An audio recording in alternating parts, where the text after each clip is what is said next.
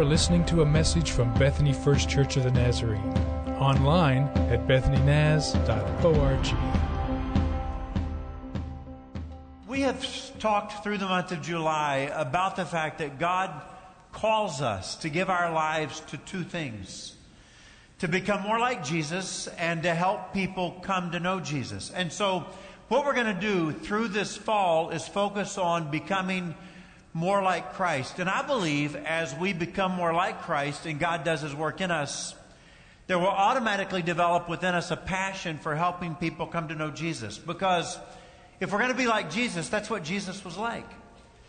If we're going to be about what Jesus was about, that's what Jesus was about. And so that's our focus. So there's two dates that are really important that I want you to make sure that you have down as we move in this direction. One is September the 4th. And on September the 4th, Scott Stearman will be here. Now, he's this kind of rugged looking mountain man kind of guy, and he's an artist. And he will be doing a sculpture for us. And on that day, he will challenge you about what it means to become like Jesus. This is one of those events that you can invite friends to, especially friends that don't usually go to church or are not interested in going to church. Um, this is an artist. He's doing a sculpture. Um, very inviting, very real, very raw, very intriguing. So you'll want to bring somebody with you that day. And then on the next Sunday, September the 11th, how many of you are already saying, Pastor Rick, I have every intention of being here September the 11th? Just hands really high in the air. I've said to you, you cannot miss that Sunday. And on that Sunday, not only is it important that you are here, I mean, you've got to rearrange your schedule. I'm telling you, you can't miss. You've got to be here, but also to bring somebody with you. Maybe somebody who needs to return to church. Brett Bradley, did you just yawn right in the middle of my introduction? My goodness. That hurt so bad. Somebody returning to church or somebody who is seeking God, or maybe somebody who's not a follower of Jesus. But have somebody with you that day. It's going to be a fantastic morning together, but I'm going to invite all of you to join me on a 40 day journey together, allowing God to change us. I believe this with everything in me that there are people in this room and people who are not in this room that you're going to bring with you who are going to one day, years from now, look back and say it was the fall of 2016. God changed my heart. The fall of 2016, I have never been the same. So that's what I'm believing God's going to do in us in those 40 days together. But today, we're going to continue to talk about becoming like Christ in the idea of service. Jesus said, I didn't come to be served. I came to serve you. And one day, he takes a basin of water and a towel and he gets on his knees in front of his disciples and he washes their feet. He does the job of a common servant. And he says, Now that I've washed your feet, you should wash one another's feet. You should serve one another as I have served you. Now, here's what's going to happen I'm going to talk to you for the next 20 minutes or so about a struggle that you and I often encounter in life. And here's what happens we're going through life and we see a need, all right? And it's a need that concerns us. We're just kind of going through life, and all of a sudden we're like, boy, that is a big need. So, an example would be that there was a guy recently who just returned from a missions trip, and he said to me, Pastor Rick, in the country that I was in, I saw the effects, the hard cold results of human trafficking. And he came home saying, I'm messed up and I've got to do something. So maybe you have had experiences like that. We had a family not long ago who went to Two Lakes on Sunday morning to be with Pastor Thaddeus and Maureen. And they came back and they said, I didn't get it. But now I get it. I was in that community and I see the need. And Pastor Rick, I'm begging you as the leader of our church, do not let off what you're doing at Two Lakes. We've got to turn it up. I was sitting in Midtown not long ago on a Sunday night, and I sat there and I looked around at the people that are coming to those services. And I thought to myself, what an opportunity and what a need to have a church in this part of our city. Sometimes I just come in church on Sunday morning and I see all of the young people sitting over here and children throughout the building and and it takes a couple of hundred people every Sunday morning just to teach our children and youth and university students. And man, if you're like me, I'm thinking the world that I live in, I want our kids to have a great foundation. We have to train them in the way of Jesus. I mean, this is a need. Now, here's where the tension comes. When you're walking through life and you identify a need, all right, and it happens to you like it happens to me, and all of a sudden you begin to feel God nudging you. Why don't you meet that need?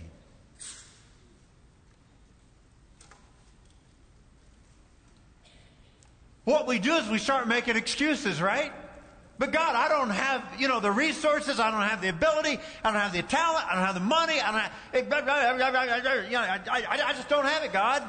You know? We just kind of make all kinds of excuses. And when we make those excuses, we begin to live in the struggle, seeing a need, feeling that God is nudging us, and just walking backwards as fast as we can. I, I cannot do this. Let me, let me give you an example, okay? Matthew chapter 14 is a great example of this. Matthew chapter 14.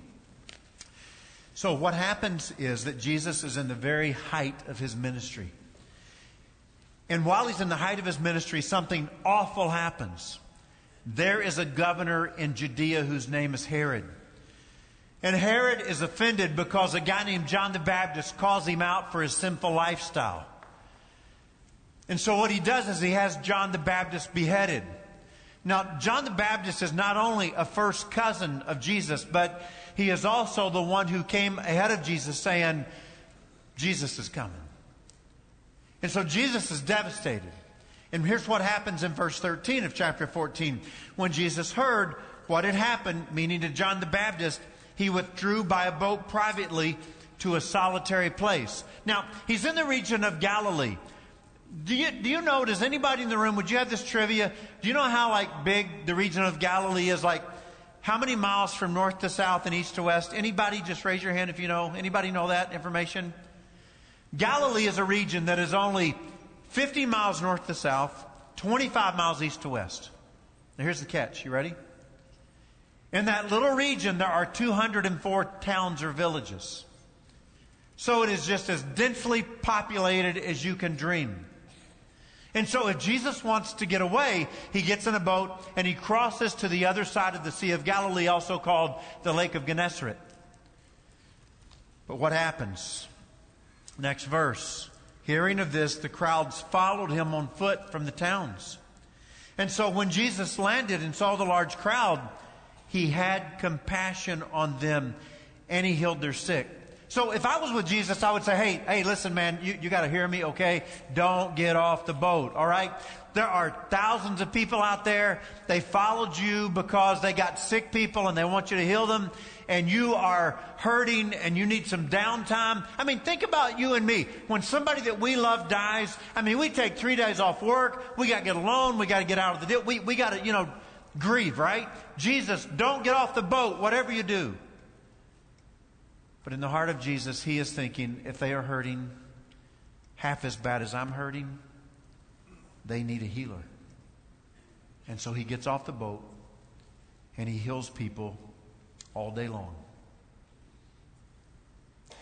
So, as evening approached, verse 15, the disciples came to him and said, this is a remote place. Remember, he tried to go to a remote place.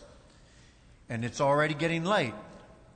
Jesus, send the crowds away so they may go to the villages and buy themselves some food.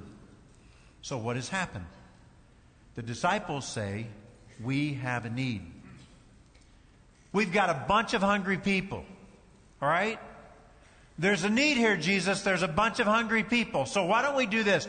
Why don't we send them away to the nearby villages, let them go buy some food? There's a need. We think maybe this is what should happen.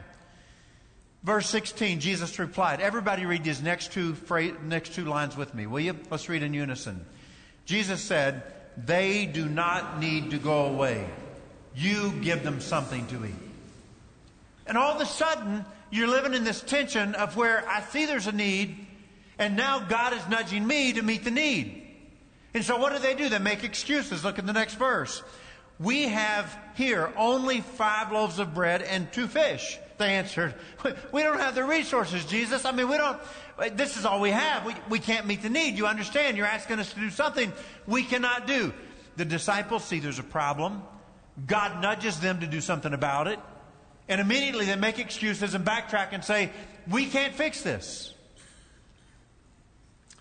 Bring them here to me, he said. And he directed the people to sit on the grass. And taking the five loaves and the two fish and looking up to heaven, he gave thanks. And he broke the loaves. And then he gave them to the disciples, and the disciples gave them to the people. And they all ate and were satisfied. And the disciples packed up 12 baskets full of broken pieces that were left over. Now listen to this. The number of those who ate was about 5,000 men, not counting women and children. So what? 10,000 people were fed from a basket of five loaves and two fish? The disciples see a need.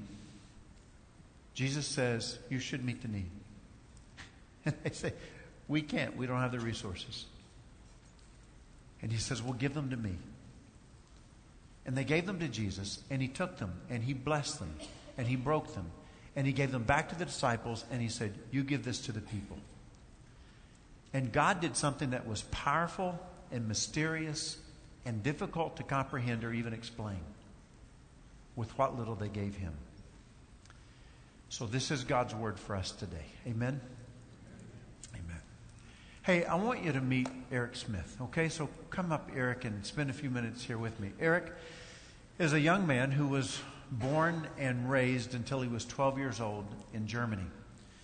And then, after his 12th birthday, Eric's family moved him to the United States. He, uh, he's one of those guys that I think is going to be judged more harshly than me because he has a lot of talents and abilities. He's like a great gymnast and golfer, and he can sing, and I can't do any of that stuff very well. And so I think, you know, when you get to judgment, God's going to ask more of you than me. I think that's the way it's going to be. But, but Eric is a talented guy, and he ended up here at Southern Nazarene University, okay, as a student. And then when he graduated from Southern Nazarene University, can you tell us a little bit about what life looked like to you when you were leaving school and what you did after that? Yeah, well, thank you first, the privilege of being home. Uh, this is home still. Um, I was here for five years. I loved SNU so much, I stayed an extra year.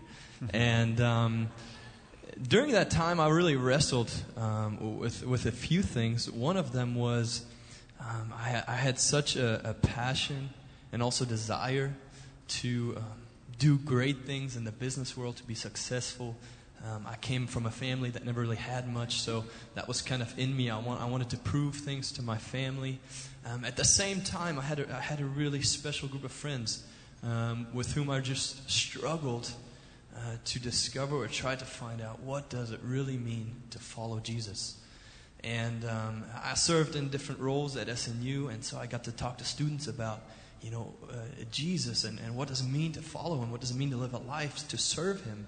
And so I was really good at, at saying these things and telling people about these things, uh, but I never really knew if I was ready to live it and to really give it up. So after college, um, through a mentor of mine, uh, Doug Eaton, uh, opened a, a, door for me at Kimray in a job position to potentially in a couple years start a branch in Germany. And so all that sounded great. I went straight into that uh, job position. I, I, made good money. I bought a brand new car right off the bat. And I was really comfortable here. Uh, I was doing great. And, um, but in, in, deep in my heart, um, I, I just still was wrestling with things that I felt like God was calling me to do. Early, early on, as you began to go back to Germany to visit family, your grandparents, and so forth, um, you became very aware of a need there. And over the years, that need became more apparent to you, right? That- that- That's more than I would admit um, that I noticed that over the years. Um, and it was so evident. Over, over the years, I would go back to visit my grandparents. And, uh, looking for a church or, or a, a, a youth group, um, I just continually realized how spiritually dead Germany was as a, as a whole. And uh, three years ago, I met a young pastor, Chris Zimmerman, um, one of our Nazarene pastors in Frankfurt, um, and uh, at General Assembly, and he told me about a, a new ministry, a ministry that they're trying to build to really reach out to people in Frankfurt. And um, I, I went to Germany three times. I got to take the SNU, uh, some students over there, and every time I went, it felt like God was more and more making evident how great the need was. Um, and I remember Chris and his brother Philip trying to keep me there, trying to convince me to stay. And I told them the first time I saw him, I said, I'm never coming back to Germany. so, um, but Yeah. So as, as you became aware of the need, like the disciples, the Lord began to nudge you and say, Eric, maybe you should meet this need. Um, and, and you were resistant to that. Um, and, and I'm sure there were excuses. You got the wrong guy, God. I'm not the guy to do it, and so forth. But, but eventually, um, a door opened, and, and you did go back, and that's where you're living and ministering now, right?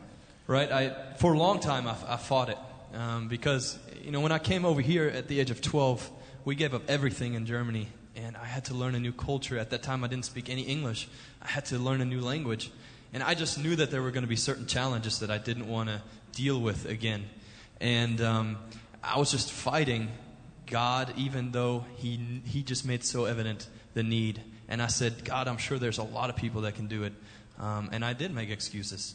Uh, but he just told me, you know, I, one of my favorite authors, Bob Goff, he once said, I always thought you had to be special for God to use you. But then I realized all you have to do is say yes. And so a, a door opened. Uh, Chris and Philip just asked me to come. They just said, just come, and God will use you. And so it just took me to, to take that step to jump.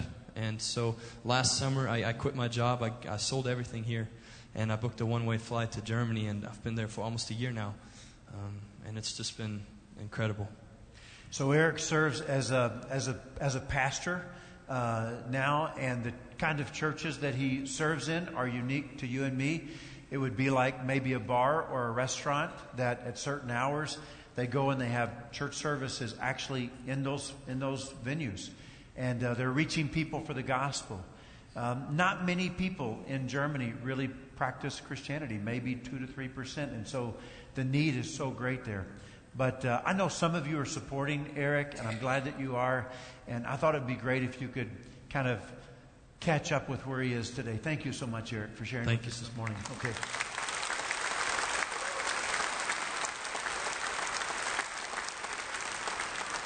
So could everybody in the room look at me? Got all the all the teens over here, college students over here, children, everybody. Everybody just look at me. Sometimes I'm not as good of a communicator as I should be. But if you will give me a few more minutes here, I'm going to do my very best to say something really important to you, okay? I was in Cincinnati the other day, and I ran into a guy named Arnaldo and his wife, Fermina. The first time I met them, they sat in my office. They were so humble and so shy, had moved to the U.S. from Guatemala. They could barely lift their heads. They talked to me most of the time with their heads down like this. and when I would finally make eye contact, it was kind of like this, you know. Here's what they said to me Pastor, we believe that God has called us to pastoral ministry.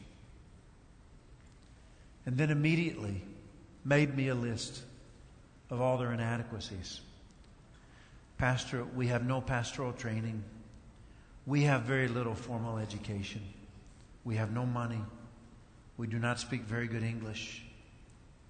But we believe God has called us to pastoral ministry. The Hispanic community in our city is hurting so bad, and they need Jesus so much.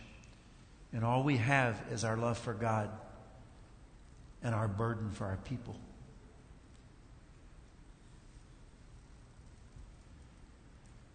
Arnaldo and Fermina began to take pastoral training classes. Within a few months, they had a little group of people coming at 12:30 in the afternoon to our church, to our youth room, for kind of a small group, which turned into a church service. And before long, they had about 50 people coming to church.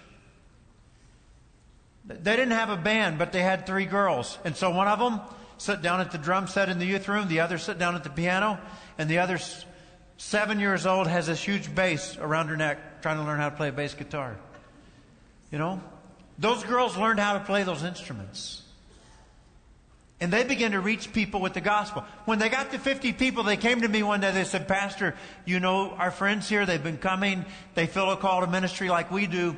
We would like for you to find us a church in this part of the city, a Nazarene church, that would let them have services at 1230 there. And we're going to send half of our 50 people with them. And I'm like, are you sure it's time to make the split, you know? And they said, we are sure, Pastor. And so sure enough, we sent 25 of them away to the Southern Nazarene Church and they started having church services. Before I left there, we sent another 25 to another church. And I look at Arnaldo and Fermina and I think about this little couple who were so shy. They couldn't hardly lift their head to look me in the eye to talk to me. We don't have anything, Pastor. We have no training. We can't speak English. We have no money. We have nothing. But we believe God has called us to do something. And so we want to do it. They see a need. And God begins to nudge them, Arnaldo, maybe you should meet the need. And immediately they make a list of all the reasons why they don't have the resources to meet the need. They start walking backwards. But God takes what they offer and He does something amazing with it.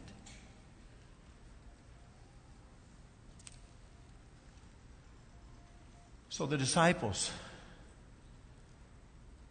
say, Jesus, we see a need. But we don't have any resources. We think you should send the people away so they can get something to eat. And Jesus says, I don't think we should send them away. I think if you really care about them, you should meet their need. You should give them something to eat. And you know what they say? This is all we have. Five loaves, two fish, that's it. So I thought it would be good if you and I just kind of looked each other in the eye for a minute, had a real open, honest conversation about what is it that you have. Okay? So you may be a university student and you may say, okay, Rick, uh, the only thing in the world I own is an old car. So let me ask you a question. Would you let Jesus use your old car?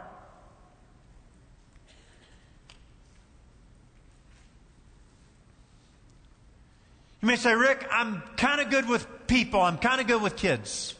They tend to like me. Okay, then I got to ask you a question. Would you let Jesus use your ability to connect with kids? I mean, I've, I've, got to believe there's somebody here in the room saying, Rick, I don't, I don't feel like I have talents or abilities. We have a house that we live in. Okay, would you let Jesus use your house?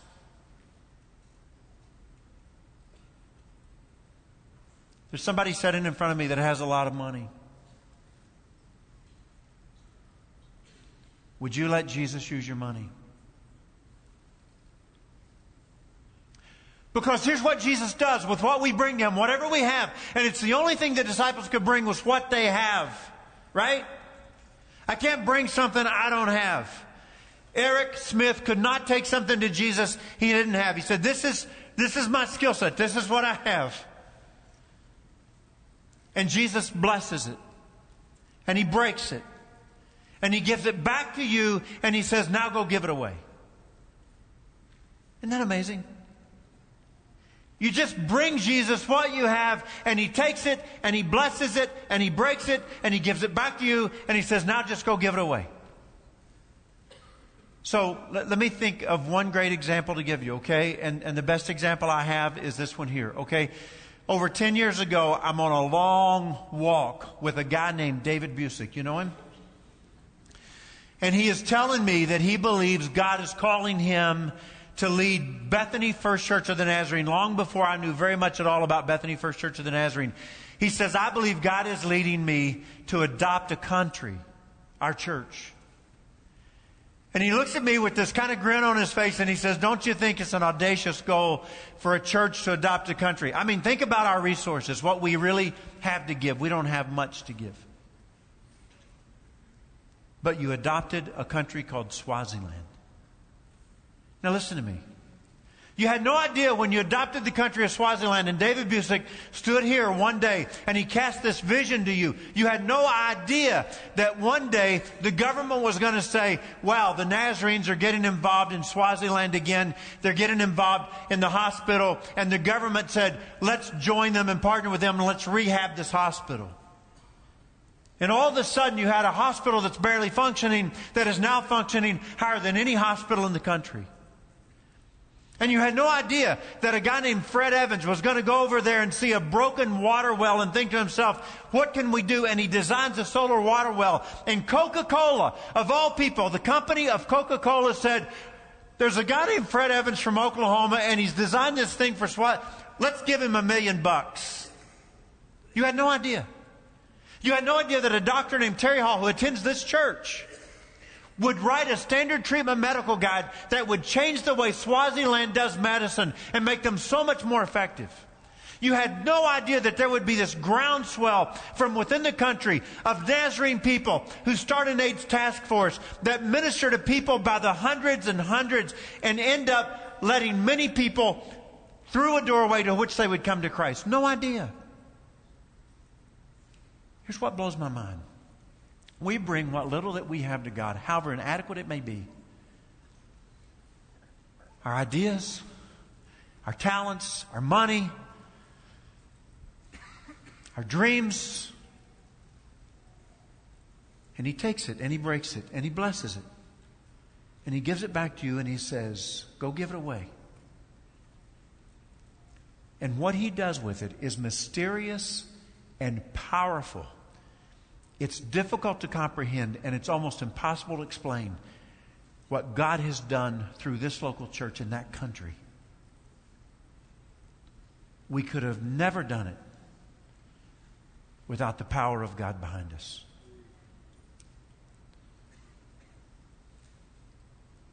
So you're sitting here on a Sunday morning and you're looking at yourself and you're kind of doing an inventory of what you've got and you're saying, Rick, this is what I have. Can Jesus have it? Would you give it to Him? And watch Him bless it and break it and give it back to you to give away. And stand and be amazed.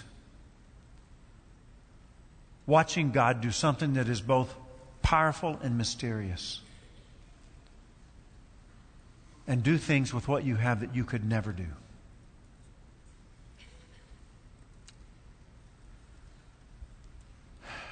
Are you living in a struggle? Okay, I see needs everywhere. Sometimes I feel like God's kind of nudging me. You, you should meet the need. You should, you should do it. And I make excuses. And I delay and I put it off and I kind of live life in this tension of I should be doing something.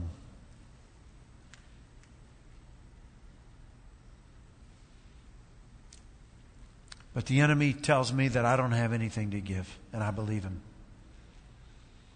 Or that I'm not quite good enough, and I buy the lie. Or that I don't have what it takes, and so I just step backwards.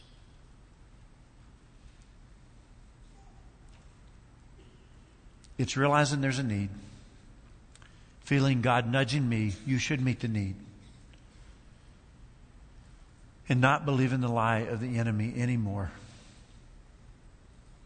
but giving Jesus what I have, allowing Him to bless it and break it and give it back to me to give away. You know,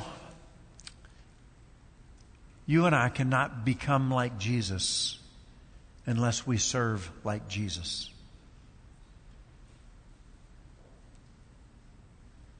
It's not like we can say, I'll become like Jesus in all the other ways, but not this way. I did not come to be served. I came to serve, Jesus said. I came to get on my knees and wash people's feet. I came to do menial task. And we can't be like Jesus unless we serve like Jesus.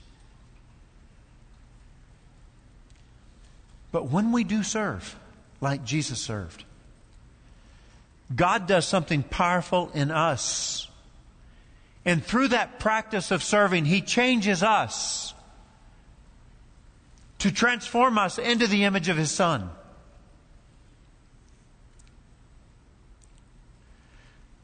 So you can serve outside the church. You can serve inside the church. But I always think, how can I create a very clear path for you? How can I help you easily move into service, right? And so the other day, I, um, I got on my bank website, and you know what they had done? Boom, it comes up, welcome to our new renovated website. I was like, no, I don't want a renovated website. I like my old website. You know what that feels like, you know? Well, we have renovated the church website. Sorry. I understand what that feels like. You will get used to it. It's better. It's helpful. But let me just show you what you can do if you go to our church website. We've created a clear path for you, okay? So all you have to do is find scrolling down on the front page all the way down and you'll finally come to a place where it says get involved. On the left hand side it says serve. If you click there, it's amazing what happens. It gives you all kinds of opportunities to serve. I mean, Look at this list on and on and on of places that we need people volunteering right now. I mean, today, we need people to volunteer right now. And all you have to do is click on sign up. And when you sign up, that immediately gets sent to the pastor that it needs to go to. And what that pastor will do is contact you and say, I'm so glad that you signed up. Let's talk about how we can help you get involved in serving in this area. Also, when you walked in this morning, you received a worship folder. Looks like this, remember? And there's a tear off portion right here. It's another easy path for you to sign up. And this focuses on age group ministries where we always have many needs. You saw the camp video a while ago, didn't you? Did you know, listen to this, did you know that you can't just show up at a camp with 170 kids and have them get off the bus and tell them we'll pick you up in a week? You can't do that. You have to stay with them. You have to have sponsors and helpers.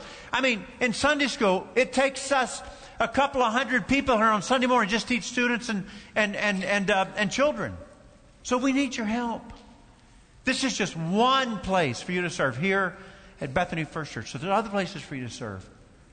But we really need your help here as well. So you can write on this, tear it off. Where do we turn this in, Kyle?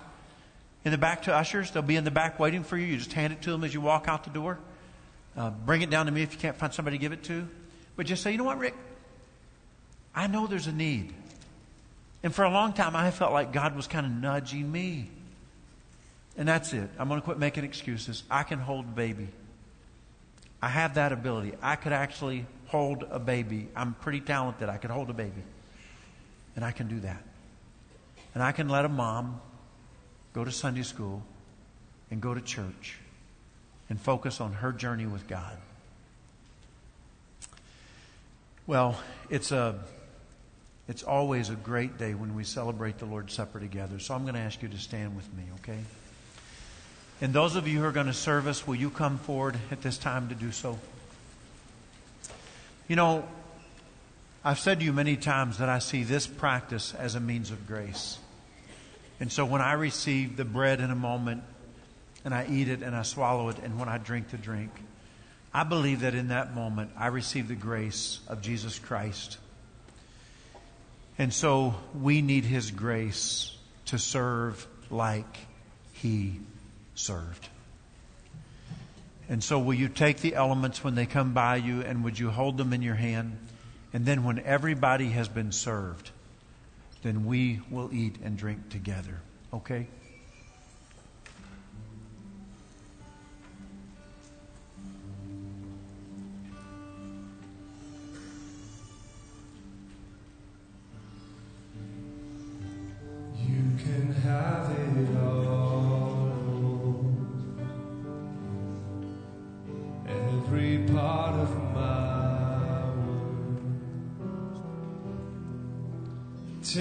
Take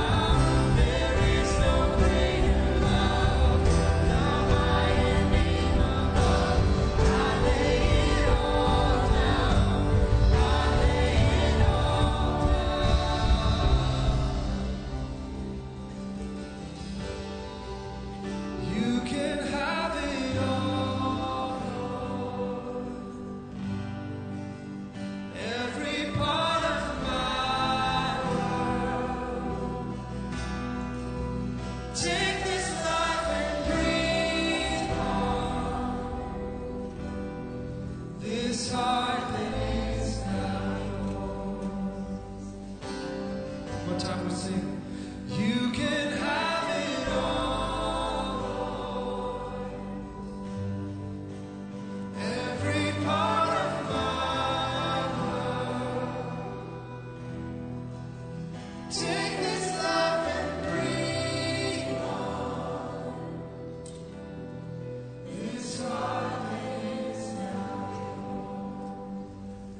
So Jesus took the bread when he was with his disciples and he broke it and he said, This is my body that is broken for you. Take it and eat it, all of you. And then he took the cup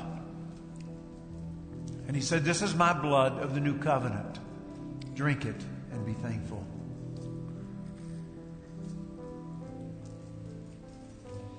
So, Father, we have one deep desire. And that is to give our lives to what you have called us to give our lives to, to becoming like Jesus. But we know that we will never be like Jesus unless we serve like Jesus served. Throughout this day and throughout this week, would you help us by the power of your Spirit to wrestle within ourselves about our own commitment to service? Would you take us back to the website throughout the week and look at opportunities in places of real need? Look into our community of where we might serve there, into our schools where we might serve there. Give us the heart of Christ in this, I pray. And let us just bring what we have, as inadequate as it may seem, because we know that you will bless it and break it and give us back what we've given you to give away to others. And so it's for grace that we pray. And we pray this in Jesus' name. Amen. You have been listening to a message from Bethany First Church of the Nazarene. Visit us online at bethanynaz.org.